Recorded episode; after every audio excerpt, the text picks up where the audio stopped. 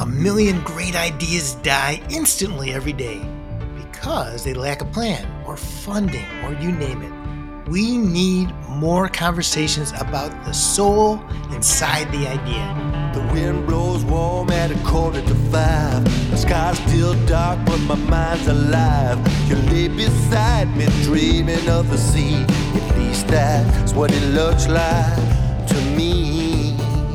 I'm Mark Achler. At this stage in my life and career, the guiding principles I use are joyful innovation, building community, and teaching and practicing empathy. Welcome to The Real Work, presented by UBS, a show that gets to the heart and soul of building the pathways to making something, well, real. The voices you'll hear here are humble and honest, self critical and strong. Like Peter Himmelman, a ridiculously gifted singer songwriter who has created a team building consulting business called Big Muse.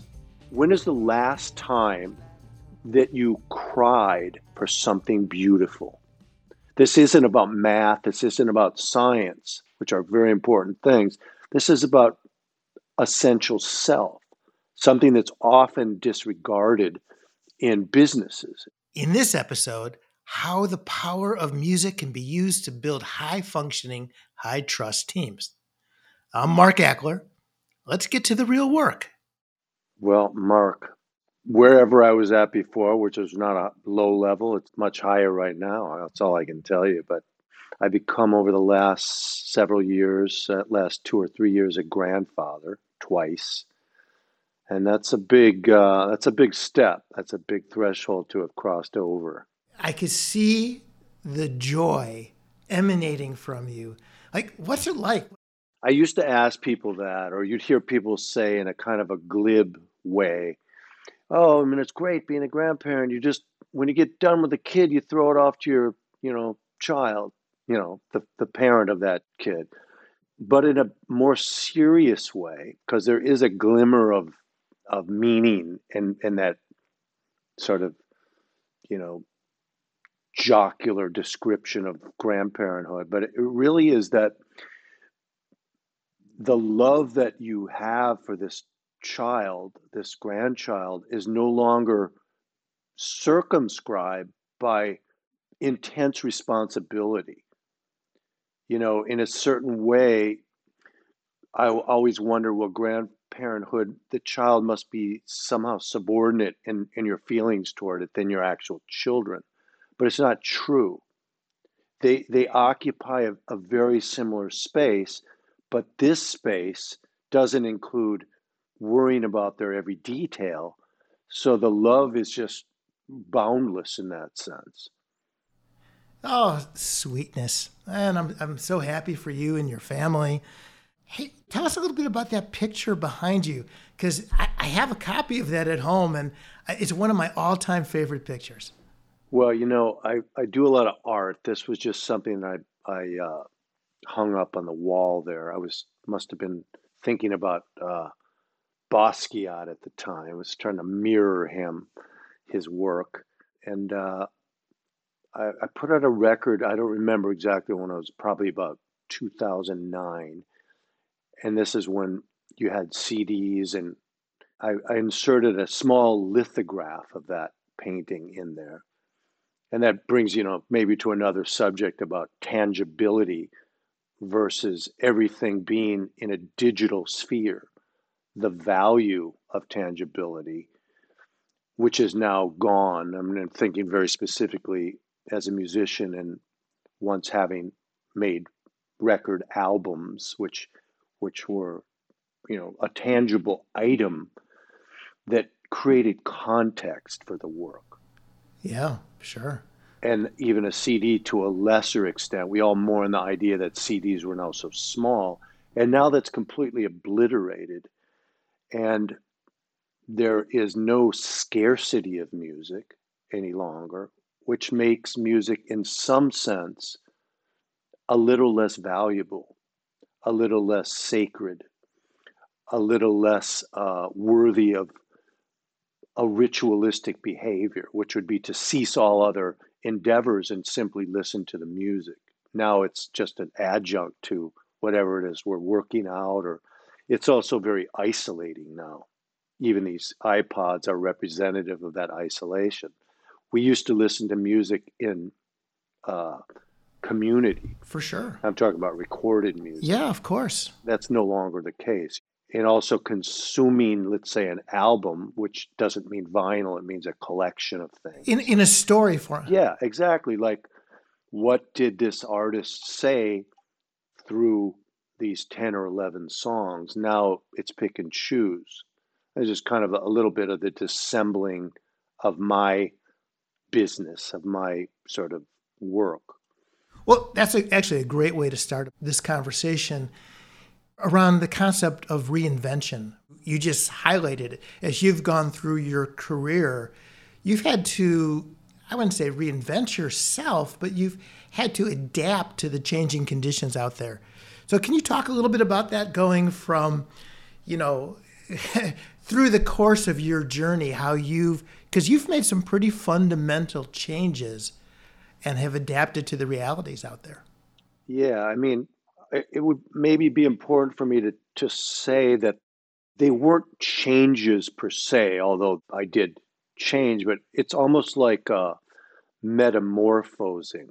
You know, it's growing new appendages, let's say. You didn't lose sight of what was original. You didn't you didn't change. It was more of an addition. I just like to to say that because a lot of people have asked, well, you know, when did you make this change? And I want to to kind of parse what that word really means. It wasn't a change. It was taking a skill that I had, which was music and performance, and as you said, you used the word adapting, adapting it to another purpose, another potential audience.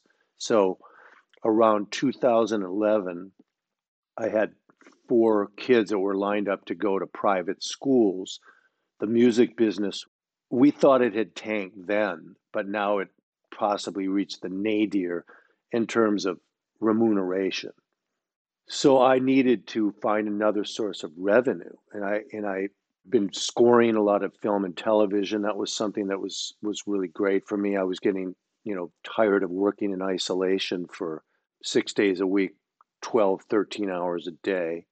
And I thought to myself, and this may be something that everyone who's looking to metamorphose, let's say, could think about. Well, what is it that I learned in a bus, in a van, on a stage, working uh, in collaboration with other musicians, working under the gun as a as a music composer for television and film? What were those pressures like? How would that seemingly disparate idea translate to business? Something that I knew very little about. I mean, I didn't know what the word ROI meant. I never heard of VC. I and and that was somehow one of the fears that I had. Well, if I dive into this, what's going to be, you know, the language that I use? It turns out that the language was nothing to think about. It wasn't any problem at all. It was you, as a matter of fact, you, Mark Achler, had so much to do with the instigation and the success of this metamorphosing that I did. I brought this idea to you at this this convening that we had done. It was called uh, what do they call it again? Corkins. Corkins Exchange, yeah. Corkins Exchange, where these various people would meet in beautiful bucolic setting in northern New Mexico, Chama, New Mexico. Yeah. Each with an understanding that they would be there to ask for help in some idea that they wanted to explore or, or manifest, whether personal or business.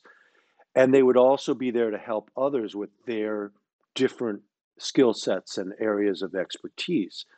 So when I brought this idea up to you, which it became this company that I started called Big Muse, which really, to put as, as succinctly as possible, it allows people in companies, leaders and their, their employees, to push aside their sense of self judgment for periods of time because it can never fully be, you know, pushed away. And in so doing, get to something essential about their creative self, their ability to to speak powerfully about what they believe, to be more in touch with their values, to be much less hindered and fettered by, well, I don't know if this art is good enough. I don't think I'll ever put it out. I, you know, all these kind of things that constrain us. And I use music as a as a metaphor.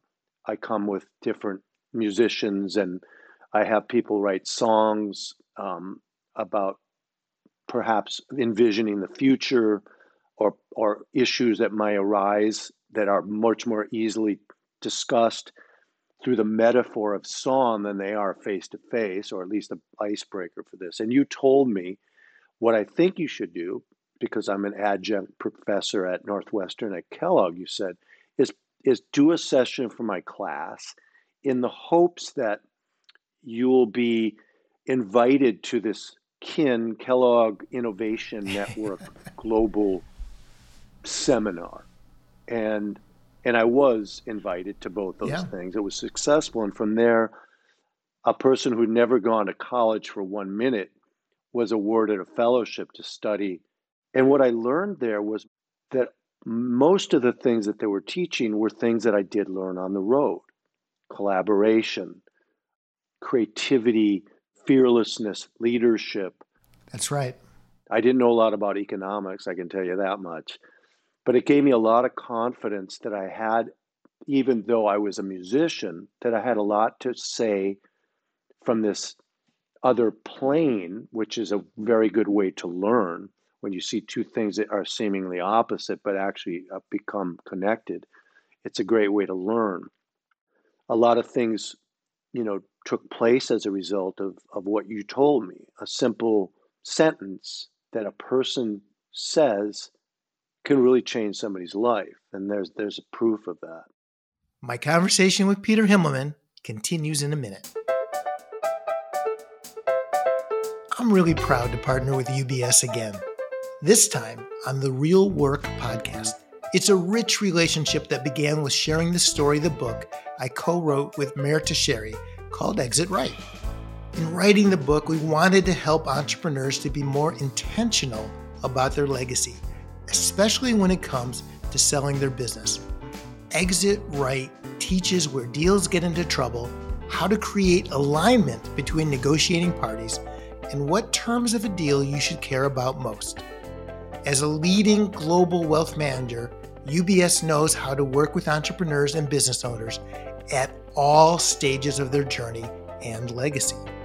Their purpose statement is reimagining the power of investing, connecting people for a better world.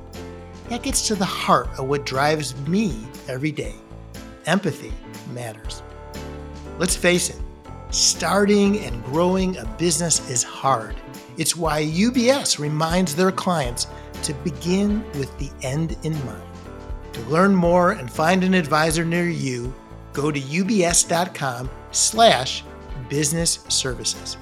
ubs.com slash business services. UBS Financial Services Inc. is a subsidiary of UBS Group AG, member FINRA SIPC.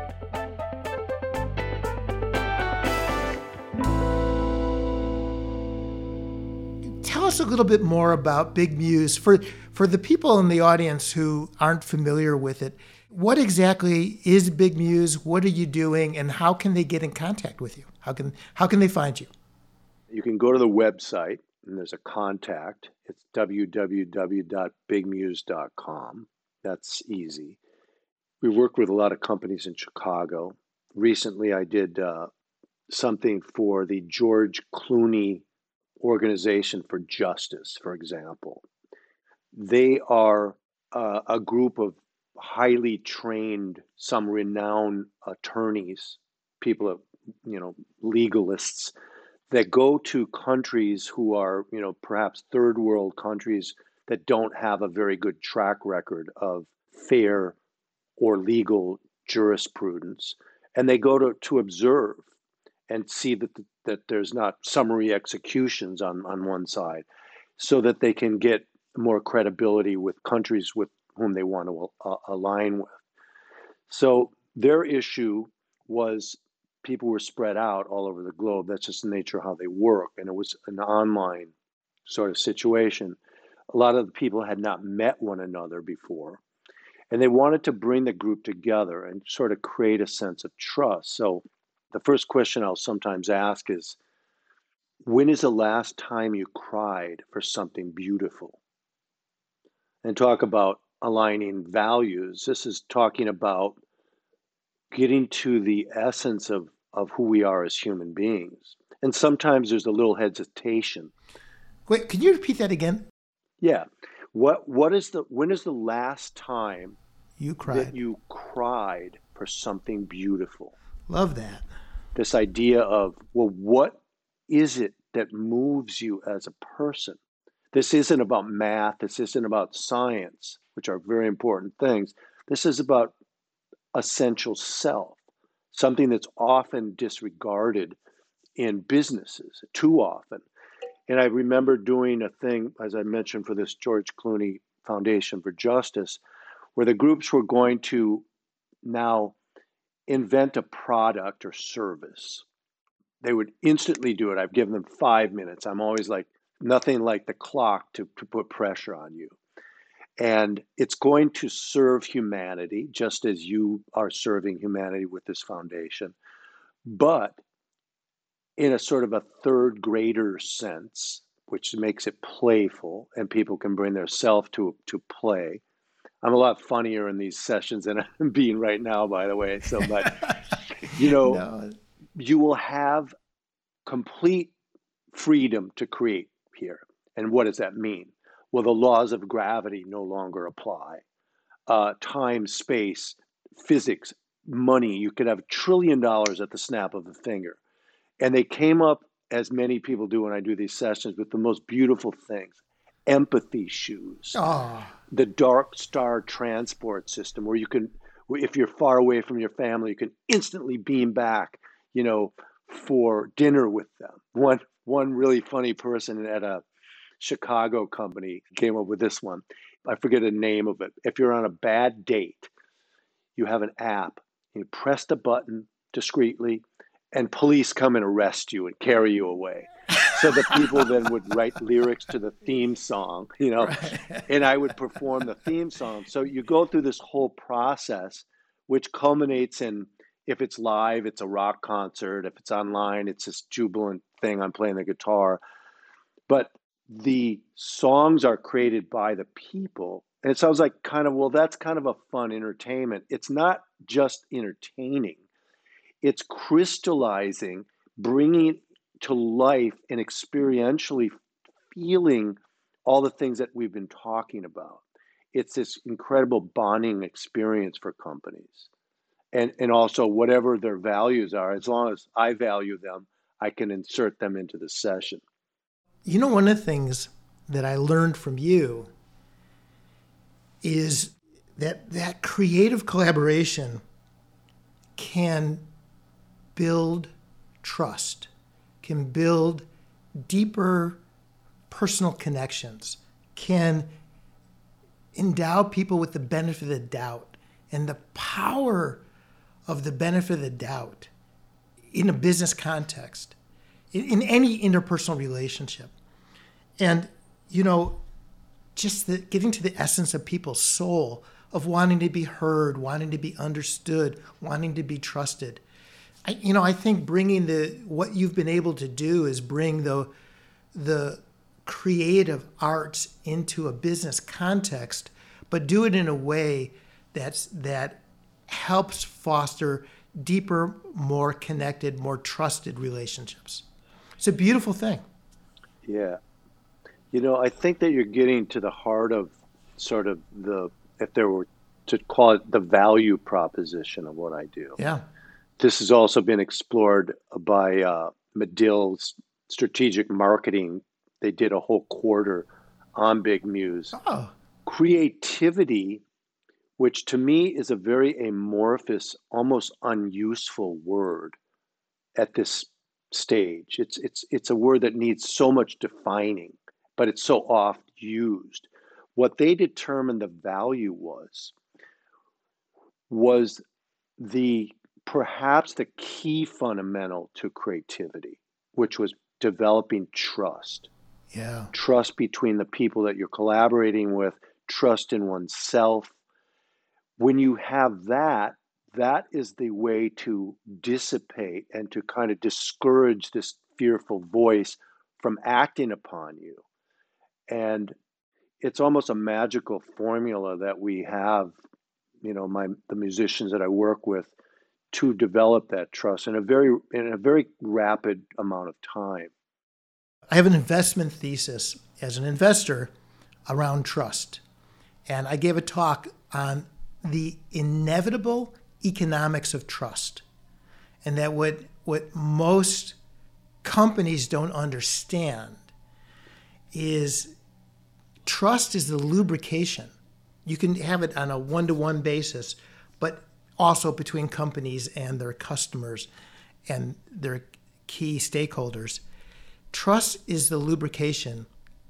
We all mess up. Like everybody makes mistakes at an individual level, at a corporate level, but trust is the lubrication and the, gives you the benefit of the doubt that allows for those relationships to stay intact even when we mess up right and so there's there's the positive and the negative the positive of unleashing the what might we do however you define that as mm-hmm, creativity mm-hmm.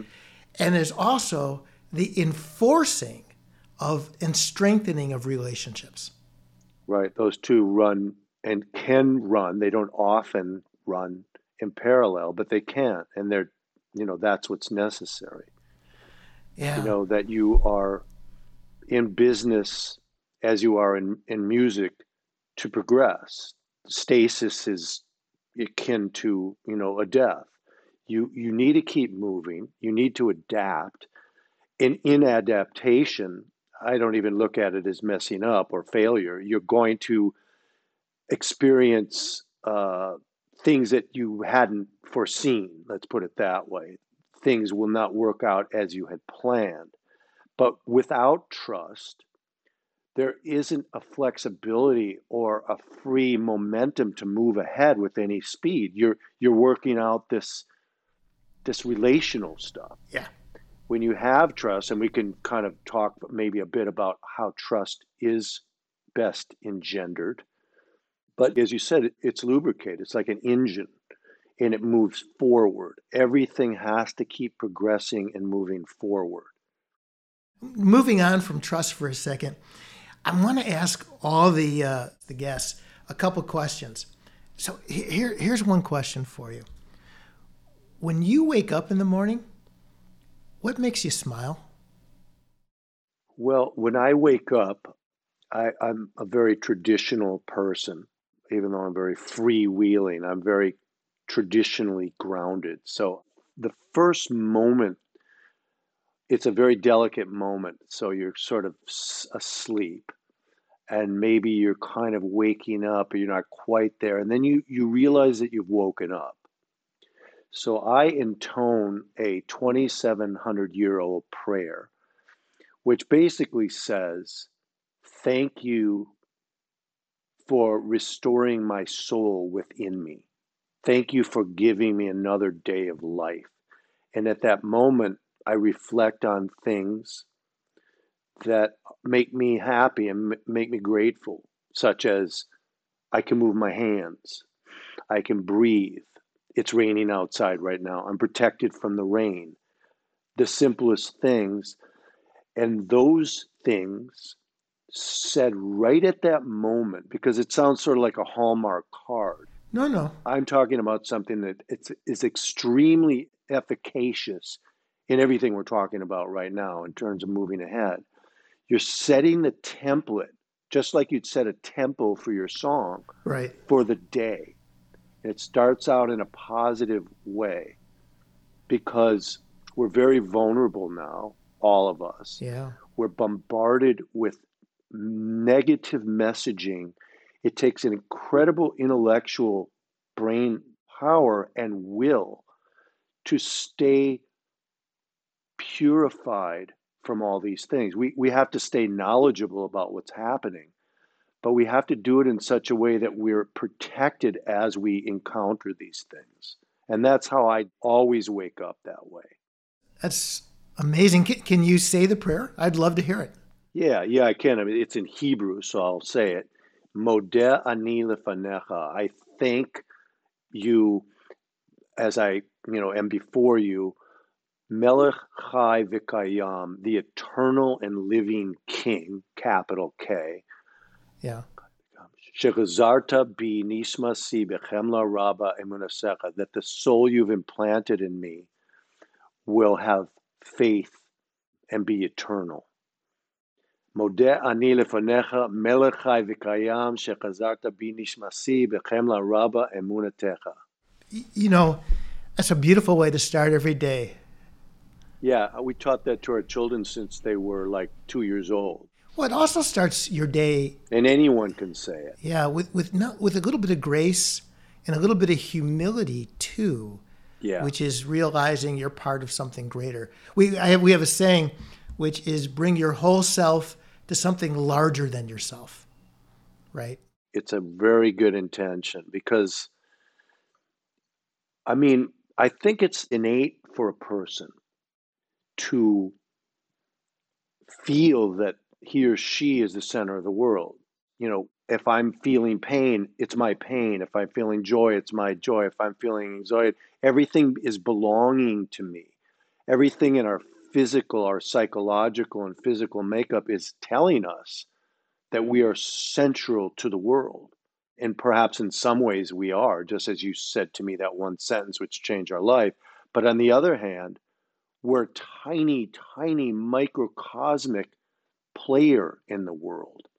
And it's those two things we have to keep in mind. We do have powers, we do have an effect on the world.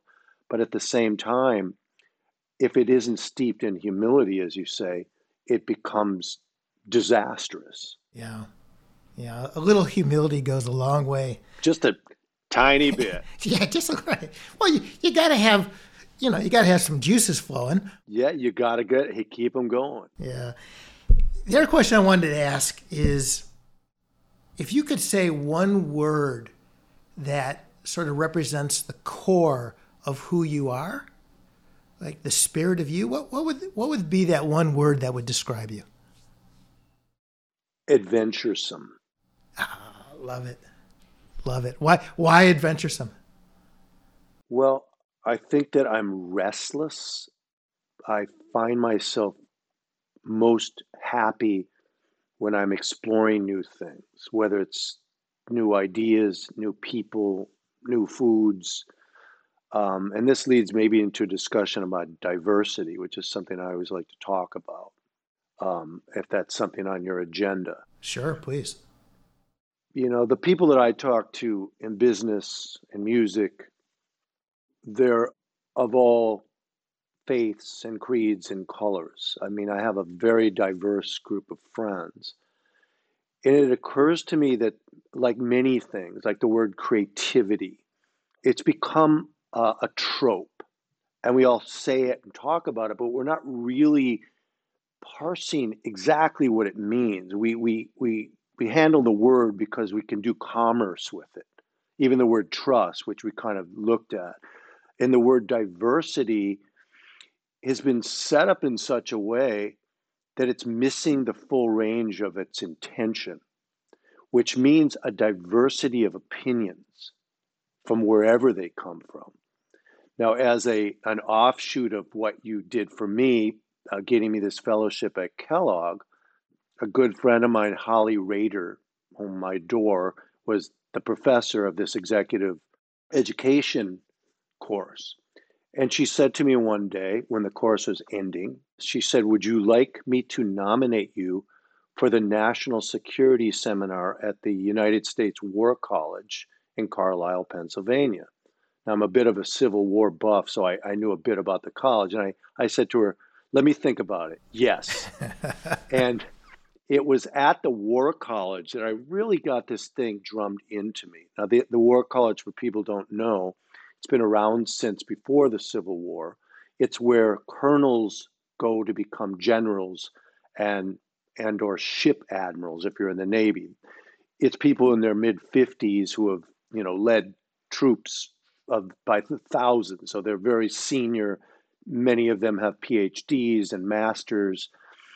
And the commandant of the base of the school, who was himself a general, kept drumming into people that cognitive myopia, this idea that we are only listening to the things that we already believe. Oh, we're yeah. already only friends with people who share those beliefs, that we're reading the same books that reinforce our beliefs, is a national security issue, not just sort of a small problem. This was five years ago, and now we see it evinced in in you know January 6th and the incredible polarization. What he said, it, stuck with me so well, and this is I think getting to the essence of the term diversity. I need you, students, and we were there as a musician, and there was a, a writer, a congressman. We were there to challenge the students who have military mindsets, to challenge their beliefs, to counter that cognitive myopia. The commandant says, I want you to all have on your nightstands a book and you need to read that book, a book which with you vociferously disagree, that has premises that you don't believe, that you don't agree with, so that you'll have this diversity. If you listen to the right of the dial, go to the left of the dial on your radio. Have a diversity of opinions so you'll know what the world is tasting like and what it's like. That's a huge point that was made to me. When I think about the way many businesses, the way diversity is talked about, even in Hollywood, for example, it's itself a myopic slice of diversity. It means a diversity of, of opinions from whenever and wherever they come from. Yeah, I, I couldn't agree more. And understanding the different points of view and perspectives actually allows you to focus on commonalities as well. So, shared values. Like, we might agree that we would like there to be less crime as a shared value. Right. How we get there, we might disagree with about how we get to less crime, but a shared value and having different voices at the table, different perspectives, understanding those perspectives will allow us collectively to see the commonalities of shared values. An inescapable metaphor, and I apologize, it's so, you know, music centric, but imagine the orchestra only had timpani yeah. or only had cellos, which could be a nice sound, but right. what makes the sound beautiful is the differences in these sounds and it makes a nation stronger. That's one of the reasons the United States is so powerful yeah. The immigrants that we have brought in that have come and become Americans, every bit of this difference, this collective, makes the whole that much stronger. I couldn't agree more. We, we, are, we are. Let's find something we disagree with you now. are speaking wise words of wisdom. We need to just disagree here. We need to fight it out. The wind blows warm at a quarter to five. The sky's still dark, but my mind's alive. You lay beside me, dreaming of the sea. At least that's what it looks like to me. That's what it looks like to me. That's what it looks like to me.